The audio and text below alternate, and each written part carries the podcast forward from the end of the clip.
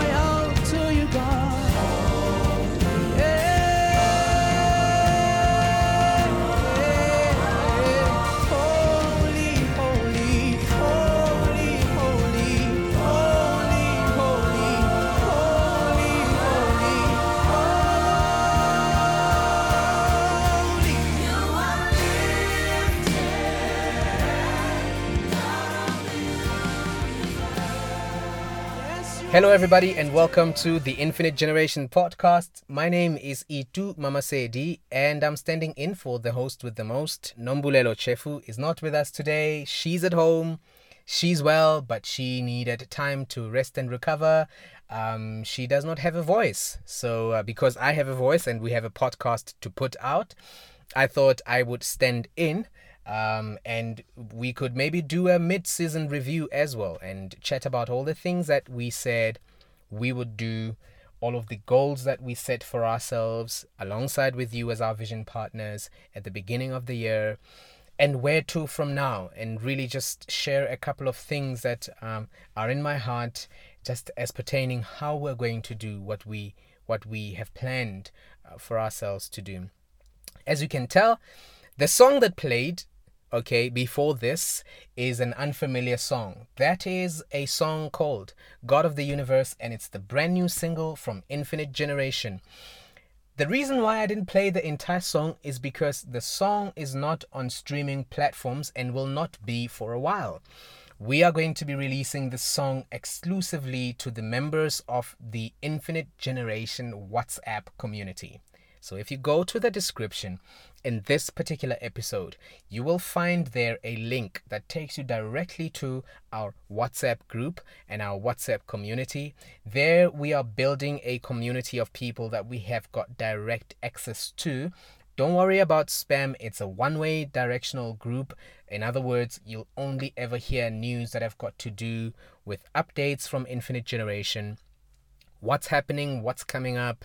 Uh, we are going to be having uh, regular uh, prayer evenings um, on Wednesdays at 6 p.m. South African time, and whatever time it is uh, that you are in the world, you'll be able to get that content exclusively. It will not be happening anywhere else apart from the Infinite Generation WhatsApp group.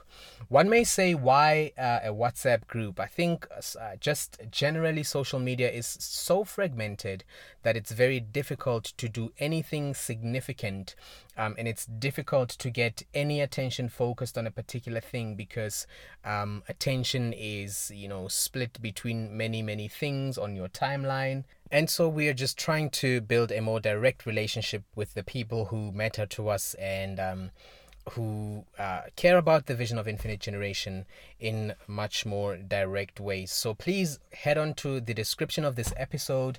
In there, you will find a link. Click on it, it's going to take you directly to our WhatsApp community. When that community reaches um, 200 members, we have said we are going to release the exclusive single. May just also come with another single, who knows? Um, so please, please do uh, go and click on the link uh, in the description of this episode, and we look forward to seeing you on our WhatsApp group. So that's the first thing that's really important for us um, for this particular uh, episode, and this is like a, a, a mid-season review. The second thing that is important is we have been sharing quite a lot um, on on the the concept of the prayer meeting, and a couple of people have been asking if we're going to be hosting a physical prayer meeting where people come into a room and pray uh, and the answer is really yes and and no. The prayer meeting as we see it at this point in time is more a concept of what the foundation of infinite generation is and is us painting a picture of what is important as far as what we believe to be a culture that we want to attach to our brand. In other words we're going to be doing a lot around the theme of prayer as we go forth into the second half of the year. Um, it's going to include physical meetings, of course, but we're going to be doing a lot of uh, prayer um, evenings on the same WhatsApp group I've just referenced now. Just because we want to make sure that as we build ourselves and as we grow uh, further into the vision that God has given us for this year and just generally as Infinite Generation, we find ourselves anchored to our core, find ourselves anchored to what we truly believe we have been called to do, first of all, as Christians, individual Christians, but also, secondly, um, as the body of Christ and as the church, right? So, I'm going to be speaking about that for uh, a few minutes with you and just sharing what our heart is as Infinite Generation as far as this is concerned. You know, Jesus was a great teacher, and he was also a great orator. And that's why some of the ways that Jesus taught the principles of the kingdom of God would be through parables. And that is why when Jesus got ready to teach about the kingdom of God, he would say, The kingdom of God is like, and he would share a parable. Some of the most powerful instructions that we get from Jesus are found in the parables. He was a great storyteller.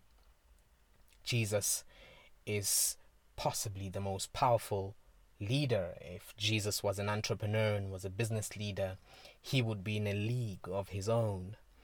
Well over 2,000 years after his departure, his organization, the church, is still growing. Jesus was in a league of his own in leadership Jesus was a powerful teacher. He taught one day about the parable of the prodigal son. And he taught us in there a few key themes. You could find the, the key theme of forgiveness. You could find the theme of the redemptive power of the grace of God. If you dug long enough, you could probably speak about the anatomy of breakthrough that we see all throughout the scriptures, in fact. So one may argue that the prodigal son's breakthrough started when, right there where the Bible says, and then he came to himself. And, and we see that also um, this internal dialogue that happens and that is indeed necessary for your breakthrough, almost as though it is the catalyst for a breakthrough. We see it in the woman with the issue of blood, for example, where the Bible says she said to herself, she kept on saying to herself. We don't know whether this was reported by her afterwards or, or by second accounts, but it's an important thing to underscore. Jesus was a powerful teacher. He taught about, about faith. And he gives the oxymoron and he says, if you want to do great things, do small things. He says, Your faith doesn't need to resemble the thing you need from God. He says, Faith that moves mountains may as well be as small as a mustard seed. And I paraphrase. Jesus was a powerful teacher. He teaches in oxymorons in a mind blowing way because one would think that to do big things you need big resources. One would think that to do mighty things you need mighty connections and, and big talents and a lot of time and a lot of stuff. But Jesus says, if you have faith the size of a mustard seed, you can speak to this mountain and say to it, Be removed. He was a powerful teacher. But one of the most powerful teachings that Jesus gives to his disciples is one that carries the recipe to his entire ministry. He teaches them about prayer. And we see this in the Lord's Prayer.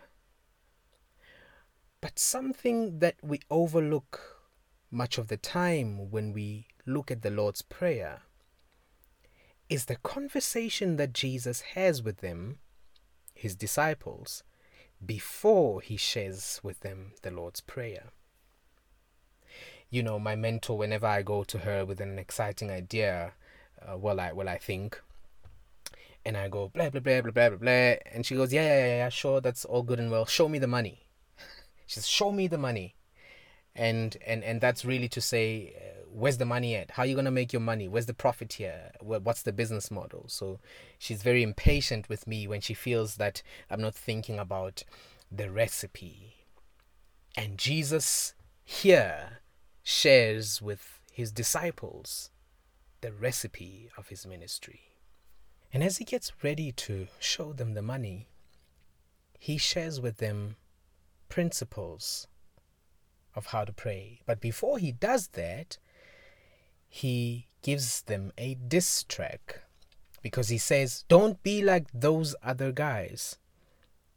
When we read in Matthew chapter number 6, the Lord's Prayer really starts at about verse number 9, where Jesus says, Pray then like this.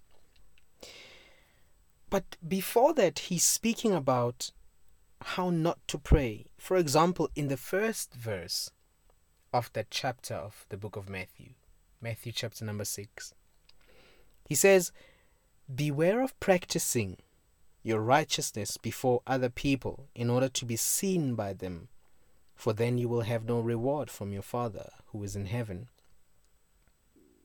He says, Thus, when you give to the needy, sound no trumpet before you.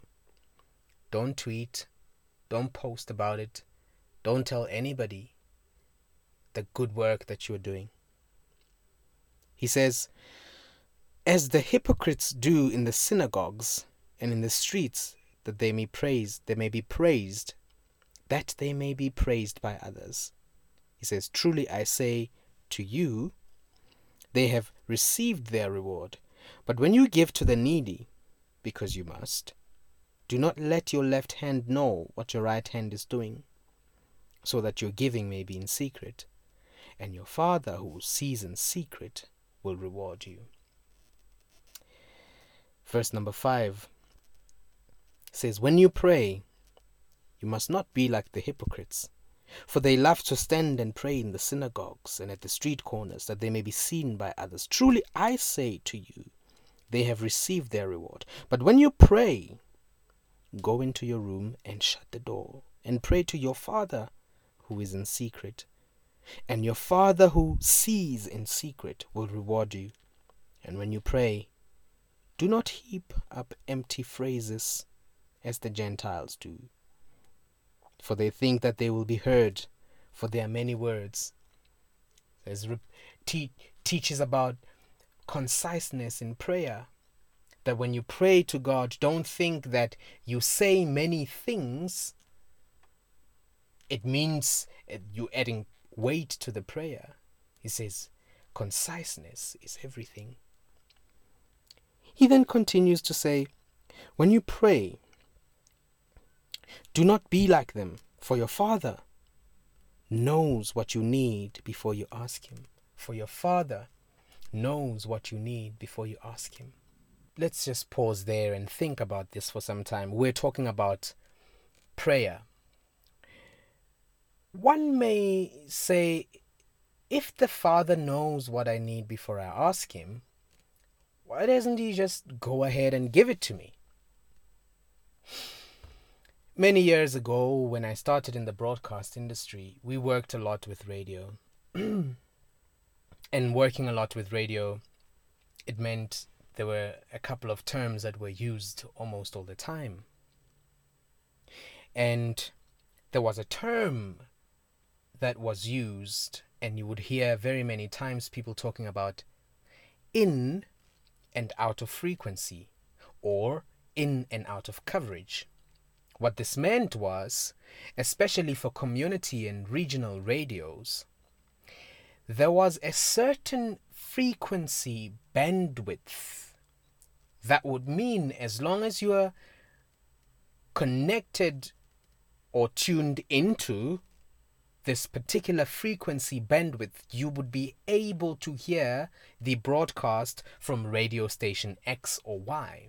And quite literally, the difference between being in or out of frequency for a particular radio station could sometimes be uh, one or two or a couple of meters.